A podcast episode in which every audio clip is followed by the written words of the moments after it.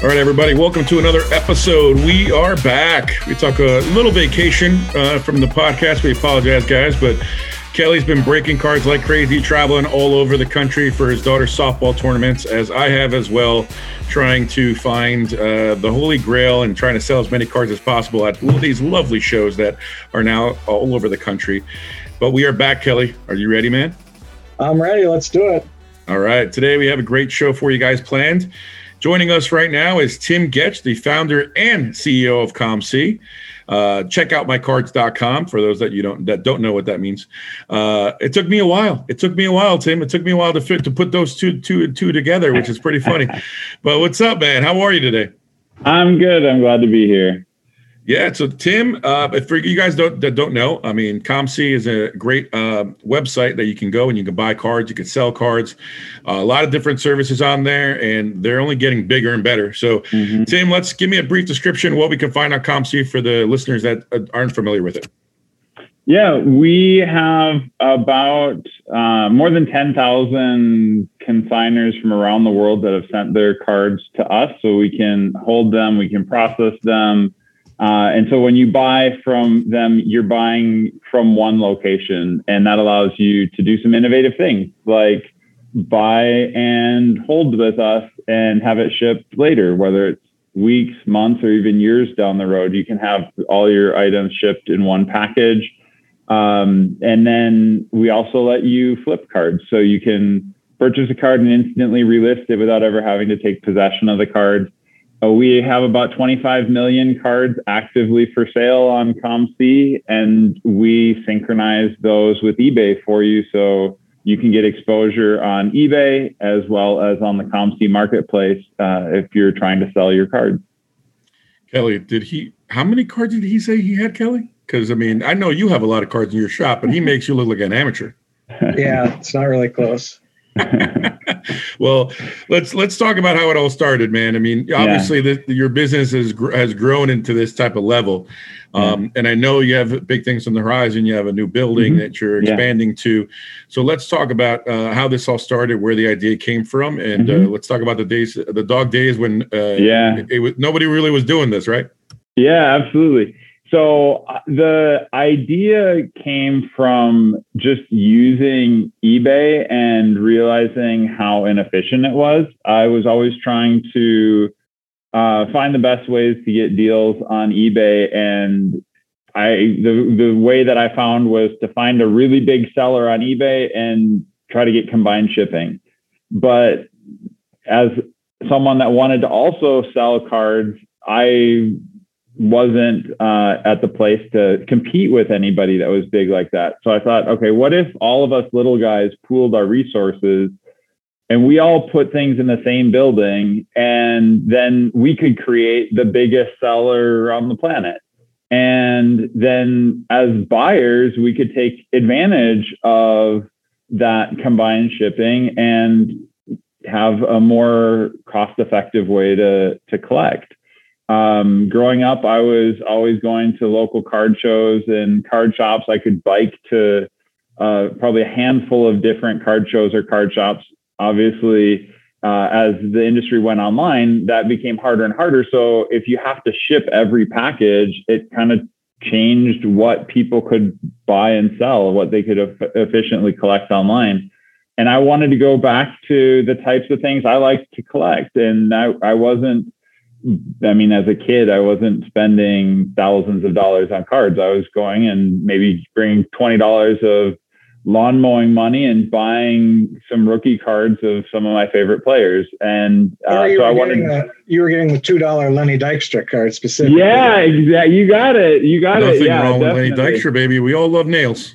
Yeah, I actually the other day was looking through um, some old photos uh, that my mom took. I, there was a photo of me in a uh, I must have been about 12 years, maybe 13 years old. I was in a baseball uniform. I just had a game, and then I went to a card show, and I was manning the booth at, at this card show, and I noticed that I could see on the table that Lenny Dykstra card that got me into collecting. Like I, I, just recently realized that you can actually see the card that got me into collecting Um, so yeah, I, I wanted to be able to collect the same kind of stuff that was on my table. And I mean, back in the early 2000s on eBay, you could buy lots, but you couldn't buy singles, especially not if you wanted to see an image of the card before you you bought it. You like it was just really hard, especially as the manufacturers created so many different cards. It was hard to keep track of everything and like what all is out there and like is that really a card out of 10 or did they make 100 copies of that card that's numbered out of 10 like you, you, just it was hard to keep all that information and be able to make good buying decisions so i wanted to create a site that was uh, ideal for how i bought and how i wanted to sell cards and i figured i might not be the only one and sure enough hundreds of thousands of buyers tens of thousands of sellers have also enjoyed the same collecting experience that I wanted. So I recently just found out about lowpricecards.com. Yeah. What exactly is that? So that was the predecessor to check out my cards. Uh, that was my first attempt at formalizing a hobby business. I um, uh, officially got like the business license and everything and tried to learn what the pains were to buy and sell online. Like I was winning these eBay auctions and I got all these duplicates and extras, the cards I didn't really care about. And so I figured I'll just put them up on a site and try to recoup some of my expenses so that I could just recycle the money in the hobby. And it was in that process that I realized all the pains of what it takes to scan the cards, to describe them, to take them to the post office, to like put packages together, deal with customer service and payment processing and all these other things that it's like, gosh, this is no longer a hobby anymore. This has to be a, like a legit business if it's going to actually go anywhere.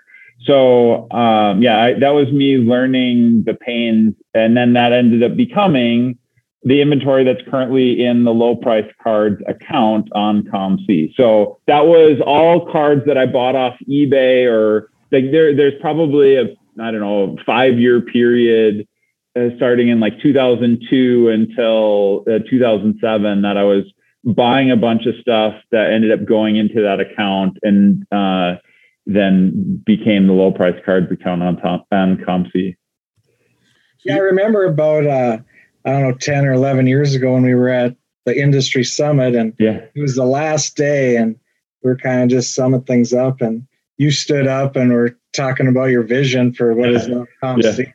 Everybody's yeah. kind of like, sure, buddy, whatever. So no, I mean to be honest, there was I was probably one you of had, a, you had a lot of faith there. You had a lot of faith in you there. yeah, I, I, was probably one of a handful that said similar things. Like we all had ideas. Everybody's like, "Oh, I'm going to build this thing. It's way better than eBay. It does like all this stuff eBay does, but we do it with a twist." And I'm like, you know what? We're going a totally different direction. Like, just send all your stuff to us. Have faith in us and we'll we'll figure this out. Um, and, but it, it took a lot of slow effort. Like it did not grow uh, like 10x overnight. It, it was consistent 20 to 30 percent growth for more than a decade, and then now it's like insane growth. That's what I, I was actually going to ask you. I mean, let's talk pre-pandemic, obviously, because yeah. we all know the pandemic yeah. had the boom. But pre-pandemic, yeah. um, the market was still growing. It was obviously a smaller pace. Mm-hmm. Let's let's talk about that era. What was the growth at that time? Just so we can you know mm-hmm. inform the listeners on the boom of the pandemic. Like what what was, what was growth at that time? Um, we had been growing about thirty percent uh, the year or so before the pandemic, and we knew that that was going to accelerate. Uh, the national before the pandemic, I saw so many people excited about the hobby, creating new businesses, creating new YouTube channels. Just the like every age range was at the national. I'm like, this, I, I, went back and told the team, we need to be prepared for 50% growth. I was like, man, we're going to almost double, or we should probably shoot for double the growth that we had the previous year. And then the pandemic happened and we went way beyond 50% growth. Uh, a, a yeah, good yeah. problem, a good problem. Yeah. So, so, let's talk about that. Let's talk about how uh, how you basically ran your business in a pandemic. I mean, it, obviously yeah. major issues with uh, obviously the, the, virus and not yeah. knowing, and yeah. But meanwhile, everybody's home with a ton of cash, buying, buying, buying. So right. let, us talk about that. Yeah, um, I mean, it, the early days before um, the Last Dance there, we didn't know what was going to happen. The whole market, there's uncertainty everywhere. The all markets took a little dip. Um, we had uh, leading into what we we figured was going to be a growth phase. So we're trying to like prepare ourselves for growth, and we we thought the right strategy was to um, like train everybody to do multiple tasks and have only a few job descriptions that we were going to ha- have to hire for and just be ready to hire a bunch of people. Well, when the pandemic started, we lost a bunch of people. Like people couldn't work, they couldn't come in. And cross training was like the worst possible thing to do. So we had just like said, okay, these all these jobs we wanted people to do like a bigger variety of things and um, like I said, fewer number of jobs, like job postings. Um, but coming out of the pandemic, we had to shift and and try to create more specialized jobs so that someone could be trained on some very specific task, so they didn't need as much supervision. Um, and so we had to pivot uh, a few times as things started to grow and as we realized how difficult it was going to be to hire people, um, I mean, uh, so many businesses were shutting down, but like people didn't feel even people we'd hire would come in to work and then they'd be like, you know what, I, it, it's a pandemic. I just don't feel comfortable still working. And so, um, getting and even uh, our situation was extra difficult because um, both of our Seattle area offices were already close to maxed out before the pandemic, and we knew we were going to need to add a new facility, but we thought we had a little bit more time than we did. Um, and then plus moving in the pandemic, everything is slower. So it took longer to find a place, to get the contracts, to get the um, permits to like install everything. Just everything took longer.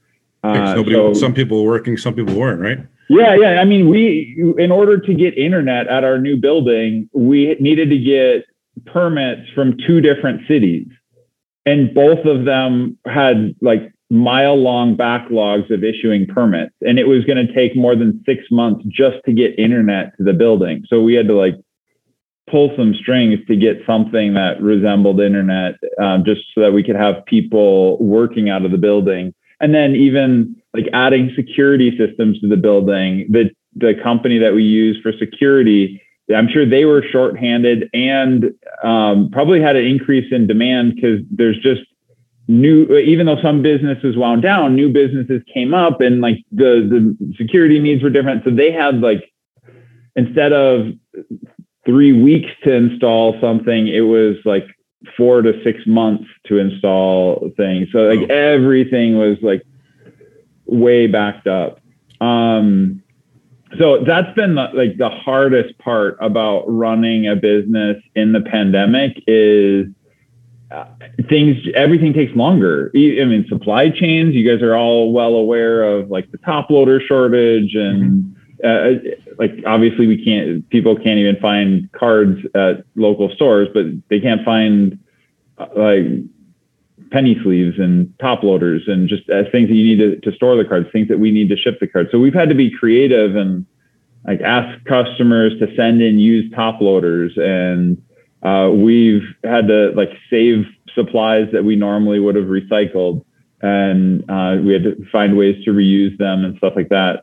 Um, but the uh, I mean, it, it's a fun problem to like have so much growth. it's way better than like trying to drum up business. uh, but it is very stressful to manage customer expectations and and even for us to make any predictions because I could tell you, yeah, we're going to get stuff shipped in two months, and then all of a sudden, guess what? There's no top loaders. You can't ship with us.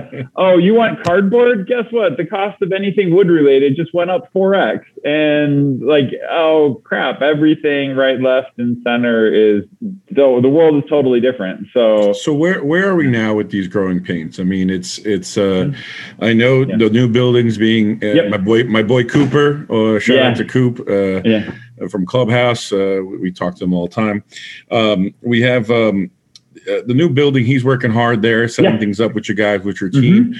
Let's talk. Let's talk about the new building and, and how yeah. that's going to help, and, and then also what are the other growing pains that we've had uh, during this mm-hmm. time.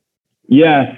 Okay. So we finally moved into this building a little over three months ago, uh, and that was just like opening up the doors and letting people start working out the, out of the building. I mentioned we have 25 million cards those cards are still in the process of getting moved over. I think maybe we have around 10 million cards in this building. Um, and so we still have more than half of our inventory that's going to continue to get moved this summer and, until we have everything switched over.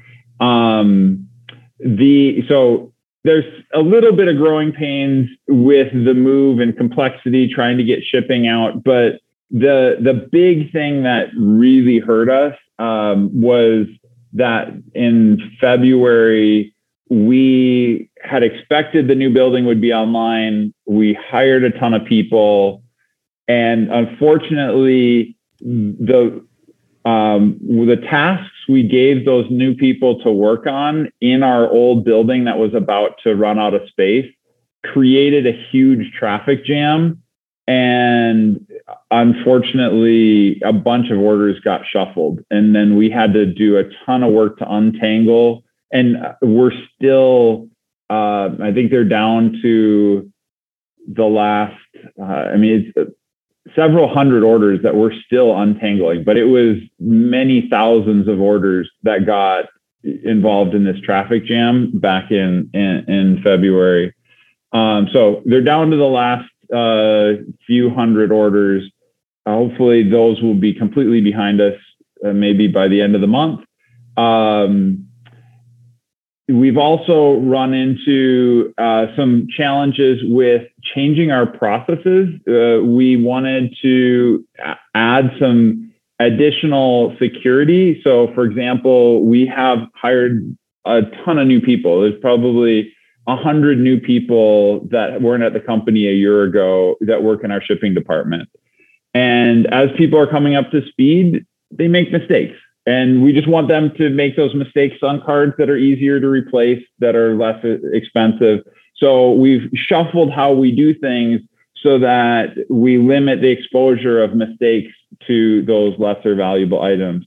But in the process, we added more complexity to our system, and that slowed down orders that happen to have expensive items in it. So that's one of the pain points that we're dealing with at the moment, uh, streamlining that process so that we have a core team that's focused on the expensive items so that we can actually give them favorable treatment rather than them getting caught up and, and taking longer to ship out.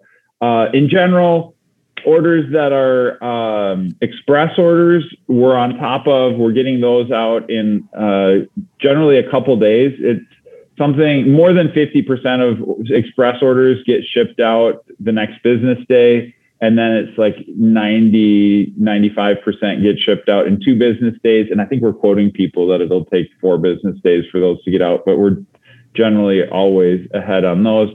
The rushed orders we're now um, at two weeks to get rushed orders out. Uh, i think we're about a week away from being able to shrink that down to one week. Um, and those and the only ones that we're really having issues with, I mentioned the the the rushed orders that have expensive items in it, uh, or items that we had kind of singled out and put in a more secure portion of our building. Uh, those are taking a little bit longer, but I think again within a week or so, uh, we'll be totally on top of that. We'll be on top of, we'll be able to bring the rushed quotes down to one week. And I'll give you guys some news. Uh, I think when I reduce that um, time frame, uh, I, I don't know when this episode is going to air, but uh, probably around the, I'll say the 25th or near the end of June, uh, we will also be able to start selling top loaders again. Uh, awesome. so so that that'll be uh, a welcome back um, thing on, on for shipping, and then we'll have rushed and express orders totally under control, and we're going to be chomping at our economy backlog. Our goal is that by the national, um, the orders that are left on our economy backlog will be about four months uh, old. And so, uh, and then from there, the next step is by the end of the year, getting that down to one month. If We want to get economy down to one month. And we're probably going to try to have rush down to like two days and express down to one day and stuff like that. Just improve our services, trying to get back closer and closer to where we were pre pandemic. Speaking of the top loaders, are you still paying for the used ones currently? Um, we are still uh, paying people for the the used top loaders. We are probably going to keep that program going until our we ordered a container of I think like two million top loaders, and that's supposed to come in in uh, July. And until we see them, until we're happy with the quality of them, we'll keep allowing people to send in used top loaders. And then as far as us submitting cards, right now there's just the two services, the select, yep. which is two weeks, and then the standard, which is 16 weeks. Yep. You see that staying the same for a while? There used to be different types of ways. Yeah. Yeah. Um, we are uh, we're gonna wait until we feel comfortable with where shipping stands I'm hopeful that that is around the time of the national, and at that time we'll be able to make some announcements about uh, other service offerings, uh, maybe some specials that we're running at the national. Uh, I can't speak to exactly what services are going to be available. It really depends on how fast our team is able to catch up on shipping. That needs to be our, our main focus right now. As far as specials at the national, I mm-hmm. know uh, most of well my kids they only care if you have the wheel there to spin uh, I will give that feedback to the team. Um, we are planning on doing some new things, and I think we can't have the wheel because I think they're going to be recording a bunch of podcasts at our booth, and the thought was that would conflict. But we'll see. We, we may be able. You to might have to get a quieter wheel. yeah, yeah, yeah, yeah. So, so let's go back to the the numbers you were talking about the week. So, if I bought a card, what would be your, yep. your suggestion right now to basically mm-hmm. I can get it relatively soon? Uh, use our Rush service. It, it's going to be an extra fifty cents a card, um, and that will. Uh, right now, we're telling people two weeks, but most cards are. It's something like sixty or seventy percent of orders are are shipped within one week. Yeah. And then yeah. for submitting cards, if I wanted to sell yeah. something on ComC, uh, what's the standard time and how, how, does that work as well, real quick? Yeah, um, so we we have a variety of different services. Kelly mentioned a couple of our standard services. Uh, they are the most popular way to get things on the site. Uh, it's currently uh, a two week or a 16 week service um, and the price is a dollar for the two week service. There's some things, certain cards are a little more expensive, but a standard um, two and a half by three and a half card is going to cost a dollar for the two week service and 50 cents for the 16 week service.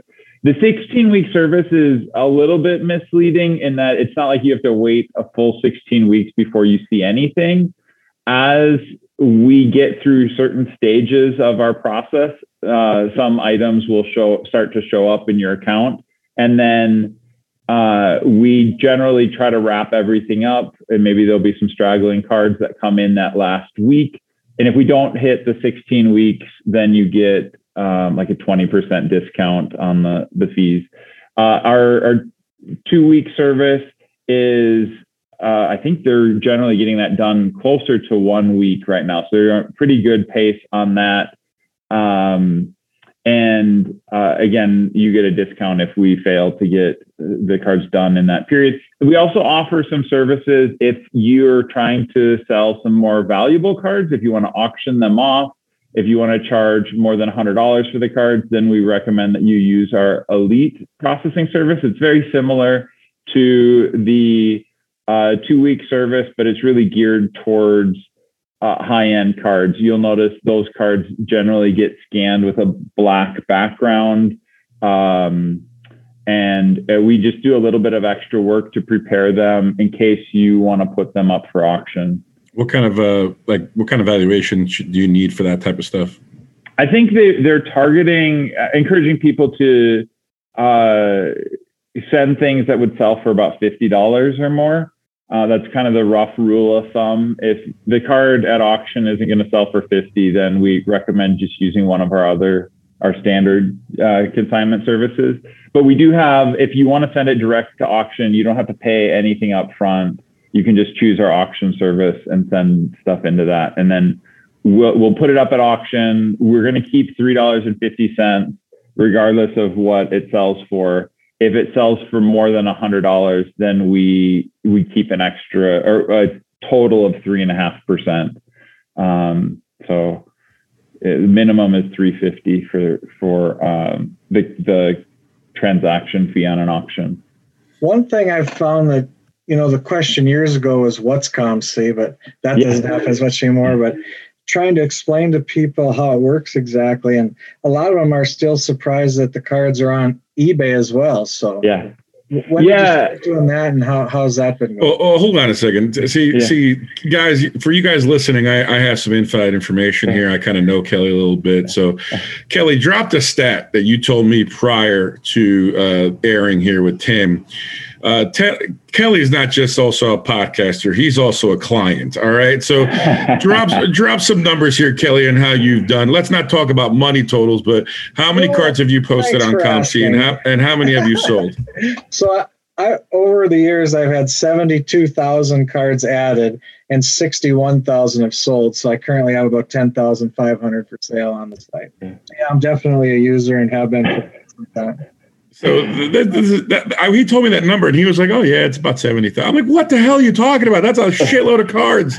I'm, I'm like, "I don't even know if I have that many cards, man. That's insane." Yeah, it's a big deal though when you know people are like, "Well, I just saw on eBay." Well, if you send them to COMC, they also get put on eBay. So yeah, yeah, yeah. So the um, the model uh, is a consignment model. So everything that's for sale people have sent to us. They don't list stuff themselves. So the, all the cards are in our possessions, in our possession, and it's our team that actually does the work to describe something.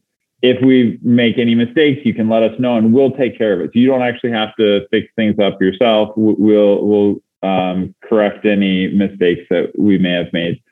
Um, the uh, items that go up for sale uh, you don't have to do anything to get them listed on eBay.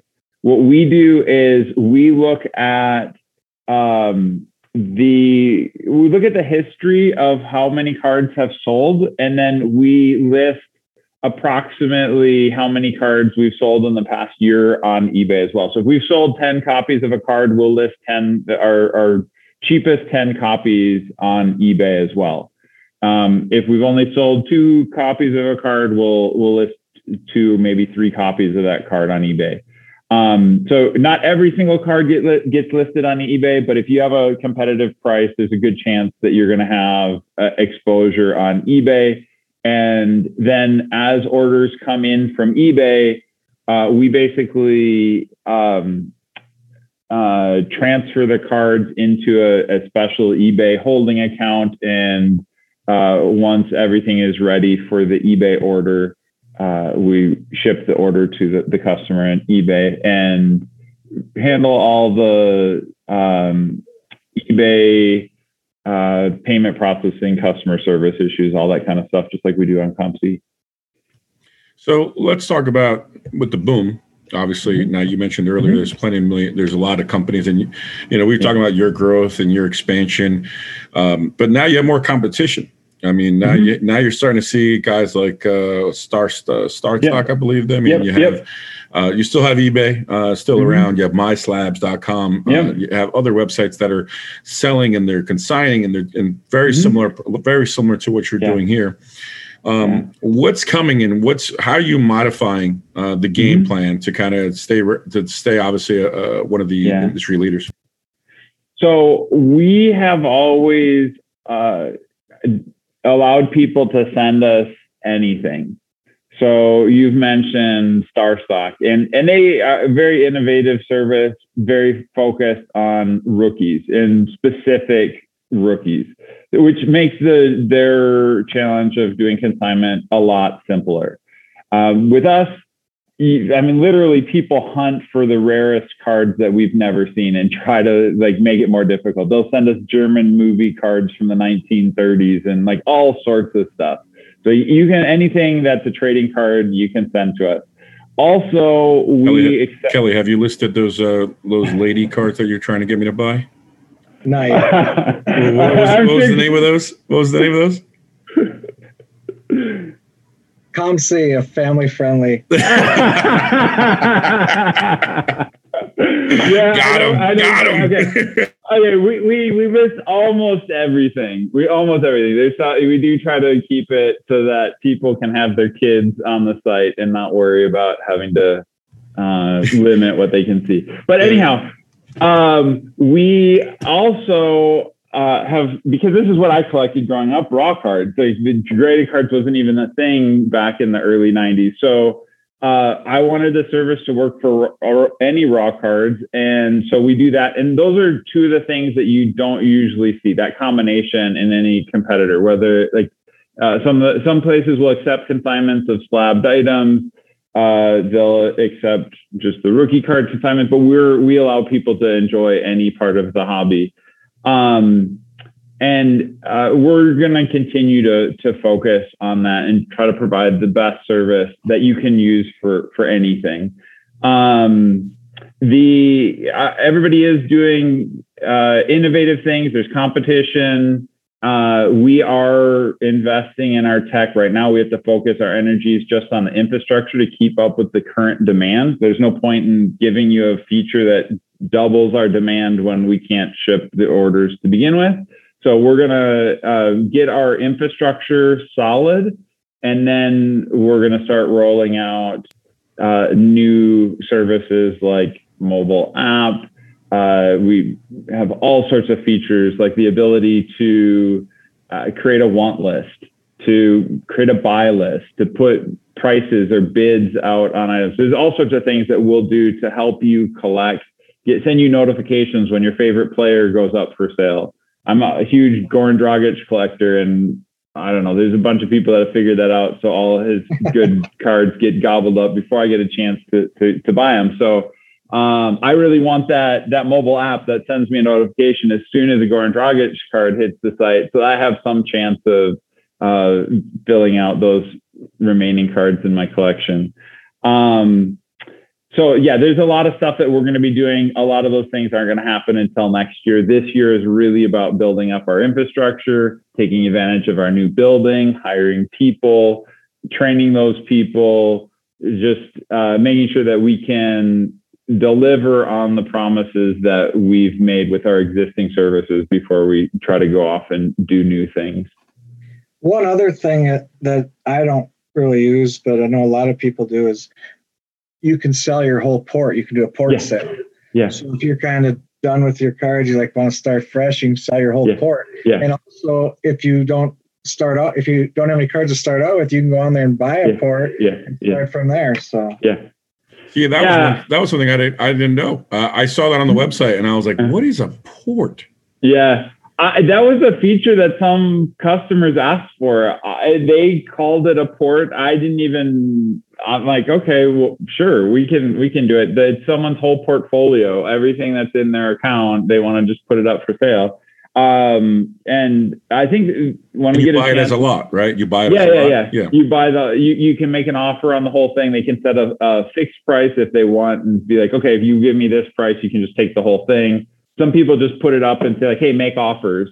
Uh, and so if you negotiate on the price, we'll swap the items for you. Um, but I, I want to be able to do some things like let people auction off ports. Um, right now, it's kind of like a silent auction, and that a bunch of people can make bids, and you can see who has the highest bid and uh, accept that. But um, anyhow, there, there's improvements we can make to that system, and hopefully next year we can address some of those. And then one other, one last thing about the specifics of the site. You can also redeem your store credit for uh, blowout cards, gift certificates, right? Mm-hmm. So Yeah, yeah, that was- with blowout cards. Yeah, yeah, that was actually early on. A bunch of blowout cards uh, members uh, got together and said, "Hey, we love blowout. We love COMC. You guys need to get together and figure out what you can do." So they connected me with Tom Fish, probably at the second national, and I think by the third, so like two years in to launching Check Out My Cards, I think we had a a deal going with um, with Blowout, and uh, we they focus on wax, we focus on singles.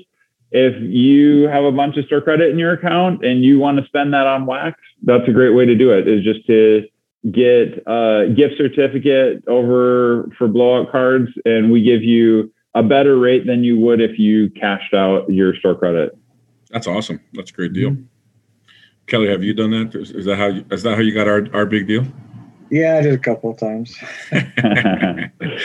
but so okay, so we talked about the websites that are now competitors, but let's talk about what kind of effect do you think PSA and the grading system has had on the market with, with you know because you you see it from a Yeah. different side, you see it from a selling standpoint. A lot of people are saying that the PSA uh, when when the cards stop stop getting graded, they kind of Mhm. that's beginning of the dip. And a lot of some people are saying that once PSA opens up, you're going to see another boom. You know, you're going to see another another another tick uh, in growth, and then now you're seeing card shows pop up everywhere Yeah, again. yeah. So I mean, like, how is that affecting COMC in general? I I think I mean, that's an interesting theory about those. I think they're probably not related. Uh, I, I the I think the uh, market dip has more to do with uh, things that are outside the trading card industry. Like you see dips in Bitcoin and in the stock market. Like people are just rotating where they're they're putting their capital. And what PSA has done is created a more investable asset. It's hard to uh, consider a, a trading card an investment if it's not encased in a slab with a, a grade on it because you don't really you can't really compare. It's like a, a work of art, which like if, if a card is raw, okay, it's worth whatever someone's willing to pay for it. Especially when you're you're like on the the high end, it's not very predictable. And so obviously adding the the the grade uh, makes it more um, comparable and and so then people that want to invest uh, can do so with more confidence. But that's not really our bread and butter. Our bread and butter has been the lower end of the market. Uh, we do support graded cards, but we're not selling the five million dollar uh, Tom Brady rookie and all that kind of stuff. Like You're those, not, you're not competing with Goldin anytime soon. Oh, that that's not that's not our focus. Um, the uh, so so what PSA has has done is created an appetite for those types of things, and people during the pandemic have been looking for alternative ways to spend their money, alternative investments. There's a lot of things um, that people have made money on and they've wanted to rotate their investments. And so a lot of them have gone into alternative assets and collectibles. And uh, I, I think uh, that's an interesting idea. I don't know if when PSA starts opening things up and we see a lot more cards coming from PSA on the market, if that will cause another boom. Um, I think it's more to do with basketball, to be honest. And there's a certain point in the season when people uh, start to wind down their investments. Early on in any sports season, people are speculating. And towards the end of the season, they know which teams are going to make the playoffs. Uh, and that they, it may get more exciting as you watch only a few teams be left in the playoffs, but that basically means there's only a few teams worth of cards that people are actively hunting for. Most of the work so, has been done by that time. yeah, yeah, exactly. So I, I think if anything, there was just kind of like a winding down of like, okay, well, we're, we're we're getting close to the end of the basketball season, and basketball has it, like growth has been insane. Um, so I, I think that's probably I would say the next boom is related to next year's basketball season. Uh, that would be my prediction. So speaking of predictions and mm-hmm. and the way the market's moved and, and all that stuff, let's uh you you've been able to hook us up. Uh, I know Kelly and I were going over some of those numbers prior. Yeah. And we were we were looking at some of the uh, ideas and stuff that uh, for future stuff that we're, we're, yeah. we were talking about earlier. But so we're here on this show. We always talk about the kind of the alternative markets, the stuff yeah. that's not being talked about every day. Yeah. You know, you can only yeah. talk about Kobe, LeBron, and Michael mm-hmm. Jordan so much. Mm-hmm. Um, so I mean, on this show, we talk a lot uh, soccer. We talk um, UFC mm-hmm. cards. We talk, uh, you know, we talk a little wrestling. We talk a little F one. So uh, let's start there. Let, us talk about COMC from compared to last year what kind of numbers are we looking at? I mean, we saw the eBay mm-hmm. numbers. There's a whole bunch of hype on on, on mm-hmm. when those eBay numbers were announced. What yeah. are the COMC numbers from year to year that show growth and maybe where the money's moving? Yeah, so um, I'll I'll just go through the the categories that you've described. I we could, yeah, we could start with soccer. Let's start. That's probably the biggest one of all. It's probably all right. Yeah, it sounds good. So uh, in um, soccer, we saw a ramp up. A lot of interest was growing uh, even prior to uh, 2020. In uh, 2019, going to 2020, we tripled the number of cards sold uh, on COMC. And uh, we're, uh, in addition to the number of cards that were sold, we saw people paying a lot more for the same card. So in 2019, people were paying about $3 a card on average. In 2020, for soccer cards, people paid uh, more than $7 a card. So we saw almost a seven-fold increase in the amount of money spent on soccer cards from 2019 to 2020. Um, in uh, is that is that normal though? Is that is that a normal growth pattern? I mean, what, oh yeah, com- not compared to other sports. That has. I, I'm, I'm trying. I'm trying to give it context to listeners. You know. So so, uh, basketball is uh, basketball grew by about four x in the amount of money spent.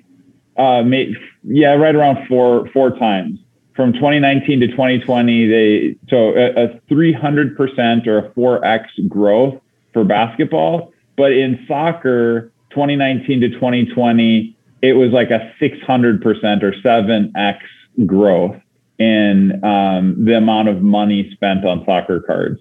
Kelly, I keep uh, and, telling you to jump on board, Kelly. yeah, yeah. And then, so that was in 2020. Uh, 2021, it looks like soccer is going to double again.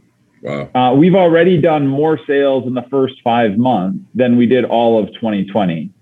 Uh, so Cha-ching. soccer soccer is on pace to double again after 7xing. Um, basketball is not. They're not. Basketball is not even going to double the, this year. They're. Uh, it'll be an increase, maybe like a 50% increase, but it's not not doubling. Um, and uh, let's talk about some. Uh, how about MMA with UFC? Is it, is it too early yeah, to yeah. talk about those? Uh, no. Um, that, so what we've seen there, uh, it, it's definitely more recent that we've seen the the big increase. The tick, yeah, with the Panini yeah. release, correct? uh, I haven't looked at that level of detail. I imagine that's probably what the increase is from. But we uh, just across everything MMA from 2020 to this year, we've already done um, about 30% more than last year. So it's on pace probably to close to triple. It, nice. like, where soccer is doing double the money spent over last year, in basketball maybe 50% more. MMA is looking to people are spending about triple what they spent last year and that's still growing, obviously, because it's relatively yeah. new. A lot of the actions yeah. late, which yeah. is awesome. Which is mm-hmm. awesome. Kelly, you just made Kelly very happy. I mean, he, he's counting his dollar signs in the back. Uh, uh, so, and, and we're moving forward, and and um, and the other one I was going to ask you is F one. I mean, yeah. uh, it's a big international market. Mm-hmm. Uh, hasn't really caught up here in the U.S. Mm-hmm. yet. Yep. How's that looking? They are on pace to more than double this year. We've already sold more racing cards in 2020, the first five months of, of uh, 2021, than we did all of 2020. And that could yeah. also increase as well, yeah. too, based yeah. on demand. But yep. And then for for Kelly, I know uh, we don't talk about a lot on here, but Kelly loves wrestling, right, Kelly? Yep. yep. So that's that. That's his. That's his bread and butter. Besides, uh, yeah. you know, UFC and all the other stuff. So let's talk about wrestling. What what what kind of has rest? I mean, it sounds like everything's pretty much increased. I mean, every sport yeah. we talked about. Um, wrestling is probably going to outpace basketball, but not wow. as much as the other sports that we talked about. Wrestling is probably going to be uh, about a maybe 60, 70% growth year over year uh, for the amount of dollars spent on wrestling cards.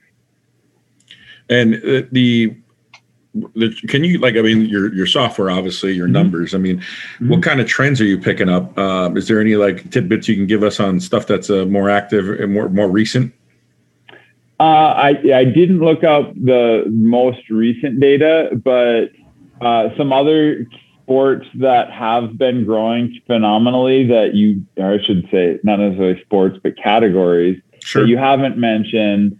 Um, so, uh, like movie cards, uh, uh, probably garbage pail kids. Um, there's a lot of non-sports cards that uh, th- they're on pace probably to grow by um, almost triple over last year. So they they have yeah, it's going to be about 200 and, uh, 2.5 times what we did last year for non-sports. Um, I mean, it, and that was a bigger market to begin with, so uh, that's pretty impressive to have a big market and then sure. grow grow that much. In fact, um, it, it still is larger than the soccer market. Can you um, can you actually uh, just a, quick question on your software? Can you actually dissect? So when you say soccer cards, can you can you mm-hmm. figure out how many of those were MLS related or you know EPL related? Is that is that possible or no? I, I could. I don't have those. No, no, no. I'm just asking in, yeah. in, in generalities because that's pretty cool. Because yeah. it would be cool to see the non-sports. I mean, yeah. You know, how many are TV and how many are this and that. That'd be and how many are garbage pail kids. Which yeah. I'm kind of pissed at my mom for throwing all those out years ago. Yeah. But yeah. Uh, you know, the the so the numbers are, are growing across the board. Yeah. Are there, are there markets, in your opinion, that are that are more safe than others? Uh, like you know, when you have this correction going on in the market, mm-hmm. Um, you know, are there markets that are more safe than others? And also, speaking of the correction, mm-hmm. uh, I'd like to get your thoughts on that as well. I mean, I mean, mm-hmm. have you seen less numbers coming in, or do you see more numbers coming in? I mean, we're still seeing uh, similar volumes of items selling. They're just not selling for as much. So uh, there was definitely a peak in basketball prices uh, early on in the year, um, and in the last couple months it's weakened. But a lot of people are like, "Oh, great! I can buy the same number of cards. I just don't have to pay as much for them." So we're not seeing a decrease in the demand of cards. Uh, we're just seeing the people are able to get them at a better price. Um, and as far as uh, which categories might have uh, might be more protected from that. I think basketball had so much hype, um, and people were very heavily focused on the current rookie crops.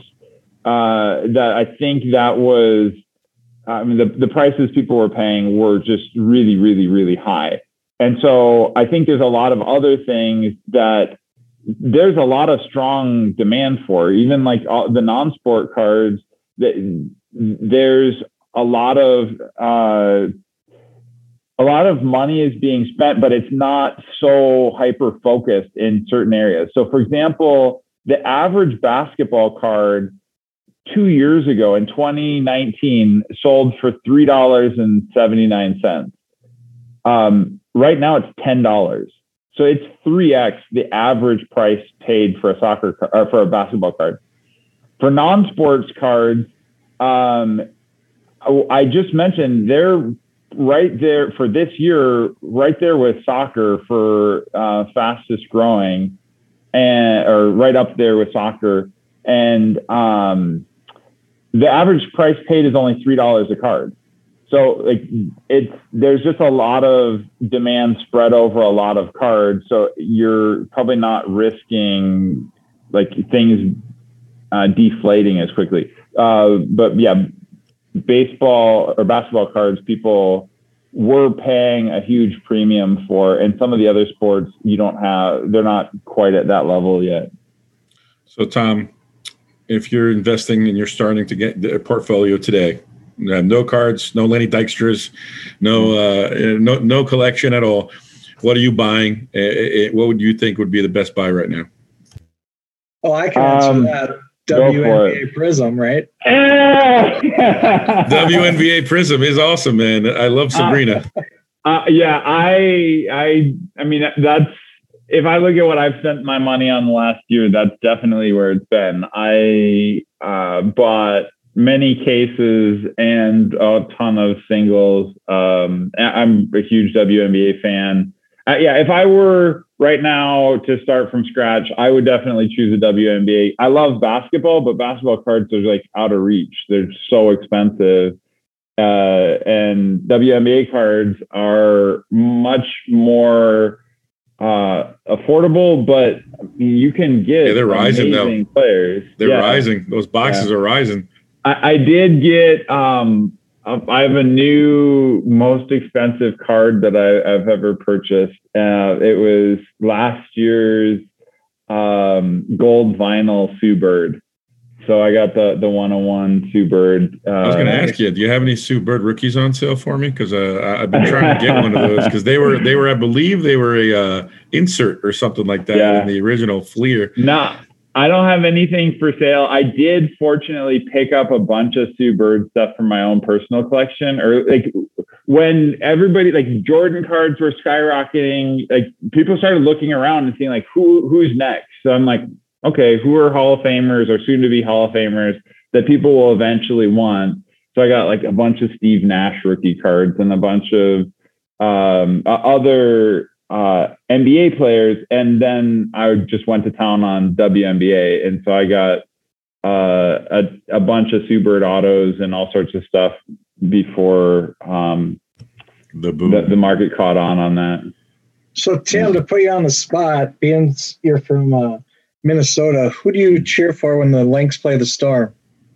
Um, so it was interesting for a while. It was like going back and forth who would win uh, the the WNBA championship. So I got to enjoy both teams. It was definitely the Minnesota Lynx that got me into WNBA. Uh, I went to a game in Minnesota with a good buddy of mine and saw Seimone Augustus, and I was like, "Holy crap!" Like she's impressive. She plays like guys that I'm used to playing with. Like this is not what I thought uh, the women's game was. And then I came back to Seattle and got season tickets, and we weren't very good at the time. And so it, at first it was like, cool, I get to see all these teams like the Minnesota Lynx come to Seattle. And then it was like, oh my goodness, we're getting better and better. We got these good draft picks. and now we got our own set of championships. And so um, right now, I'm definitely a, a Seattle Storm uh, focused. In Minnesota, it's like, okay, they're, they're, without Maya Moore, it's not the same thing. So right. And Hector, when Tim says guys he's used to playing with, yeah, he's played with some good guys, nothing to sneeze at, like uh, Shawn Kemp, right? Yeah, I I played with a lot of Seattle area. Love his um, shoes. Seattle natives. Um, there's a bunch of summer leagues and tournaments and stuff. The glove. Uh, I, I haven't played. I've met uh, Kendall Gary Kendall Payton. Gill. Let's see. Old, old no, uh, those are before my time. I the people I actually got to play with uh, Doug Christie, um, Doug Christie, uh, Brent Barry, Brandon Brandon Roy. I Brent Barry. No, uh, that's still before. Again, I think they were. He he probably wasn't playing in the pro am and stuff when I when I was that's there. Awesome. But um, uh, Jamal Crawford. Um, Best player you ever played with? Uh, I well, I'll definitely say my favorite player to play with by far was Jamal Crawford. Uh, he he's like yeah, he's an amazing guy. he actually What's passed that? him the ball. He passed you the ball. Yeah. uh, he, he he did encourage me to shoot, but uh, I, I, I only got to play a few games with him. Um, actually, I, the the first time I played against, I, I was on the court with him. He was on the other team, uh, and his team was destroying mine. And so he switched teams at halftime and played with me. and then he invited me to go play with them in a tournament. Uh, and that was actually where I got to play with um, uh, with Shawn Kemp. That's where I got dunked on by Nate Robinson. Uh, Brandon Roy was our, our coach. He was still in college and couldn't play. So I, I, got to be be around those. And so of course I collect all their cards now. Uh, so basically, Kelly, what you were telling me pre-show is correct. I mean, Tim sounds like the inspiration for White Man Can't Jump. I mean, that, that sounds like where the, where the plot came from. ouch! Ouch! Ouch! Billy Hoyle. but uh, Hey, you know, Tim, I appreciate you coming on, man. It was great just chatting with you. Um, I love uh, hearing about COMC and, and the things that that are working over there. I mean, I know everybody kind of has their growing pains right now. Mm-hmm. This it wasn't just a normal rise. That's what people don't yeah. understand. People are like, "Well, why is uh, SGC closing? And why is yeah. you know Beckett closing? Why is PSA doing this?" Everybody's doing their own thing because they're all having problems. I mean, you know, the market just grew exponentially across the world, really, not just here. So uh, I'm happy to hear that you guys are, are, are fixing that. And yeah. Kelly, uh, you're going to cut me off once again. Yeah. One other thing I was going to say, as far as group breaks go, and a lot of customers are joining group breaks. Yep. One thing you could do is, as a customer, you could have the group breaker send right to your COMC mailbox, mm-hmm. so you don't even have to actually get the cards; they go right to COMC.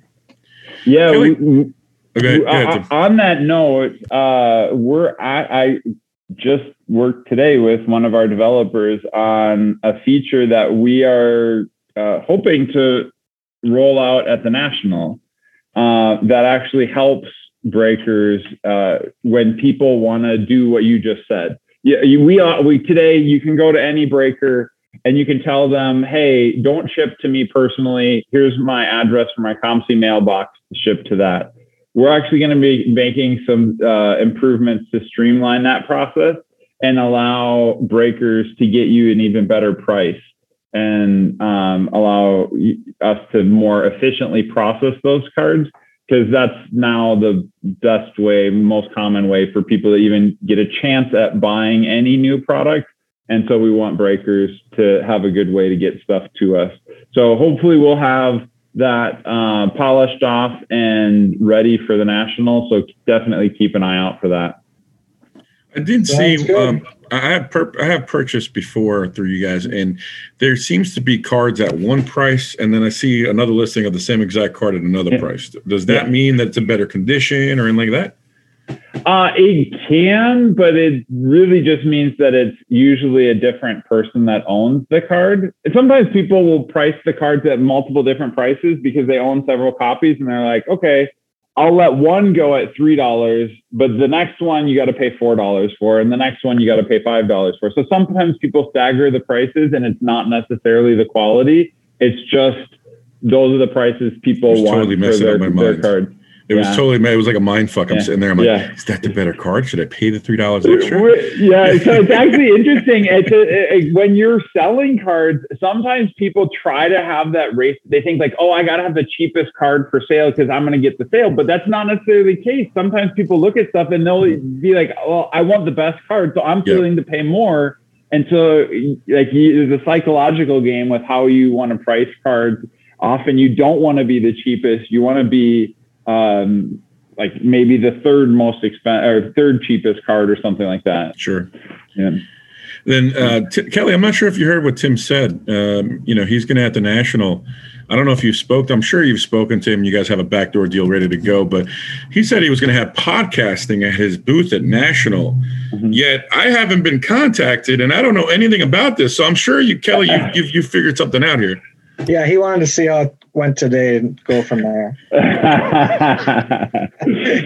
yeah, I, I, don't. I, I, yeah, I, we're doing some new this year. I've gotten wind of some of the things that we're doing, but I don't even know all the plans. Uh, all I know is we are going to be uh, trying to do some live events at our booth. Uh, some exciting news that's going to come out about uh, giveaways and promotions at the booth. Uh, I'm sure all of that will be on our social media. It's just going to be nice to get back together and see everybody yeah. in person finally. You just yeah, want absolutely. the free meals, man. Let's let's get the truth. You want the bar tab covered. That, that's what Kelly's worried about. But helps, it, it helps. but the other thing I was going to say was that we will be at national. Hopefully, we'll be we'll be able to get a few minutes of your time away from uh, your busy busy schedule. Mm-hmm. Uh, but uh, like again, Tim, thank you very much for joining yeah. us. Tim Getsch, COMC. Check out mycards.com. Uh, tell us anywhere we can find you online, or if you just want to promote the website. Yeah, definitely comc.com, comc.com uh, on Facebook and uh, Instagram. It's uh, under check out my cards, and you can find all those links on the, the website. Awesome. Well, Tim, thank you very much once again. Kelly, it's been a pleasure as always. Uh, tell everybody where they can find you uh, on your day-to-day breaking needs for all their for all their breaking needs. Yeah, you can join the breaks on eBay at Big Wrangs, B I G W R A N G S, YouTube Rip and List, Instagram at Rip and List. Love it. Sports cards for you and Dakota Gaming Supply. And again, guys, make sure you follow us on Instagram at Card Cracks. Uh, also, you can listen to the podcast, obviously, wherever you're listening now. But we subscribe to Apple, iTunes, and then uh, you also have Spotify. But thanks, guys. Appreciate the time again. We will hopefully connect soon at the National. Until then, peace out, everybody.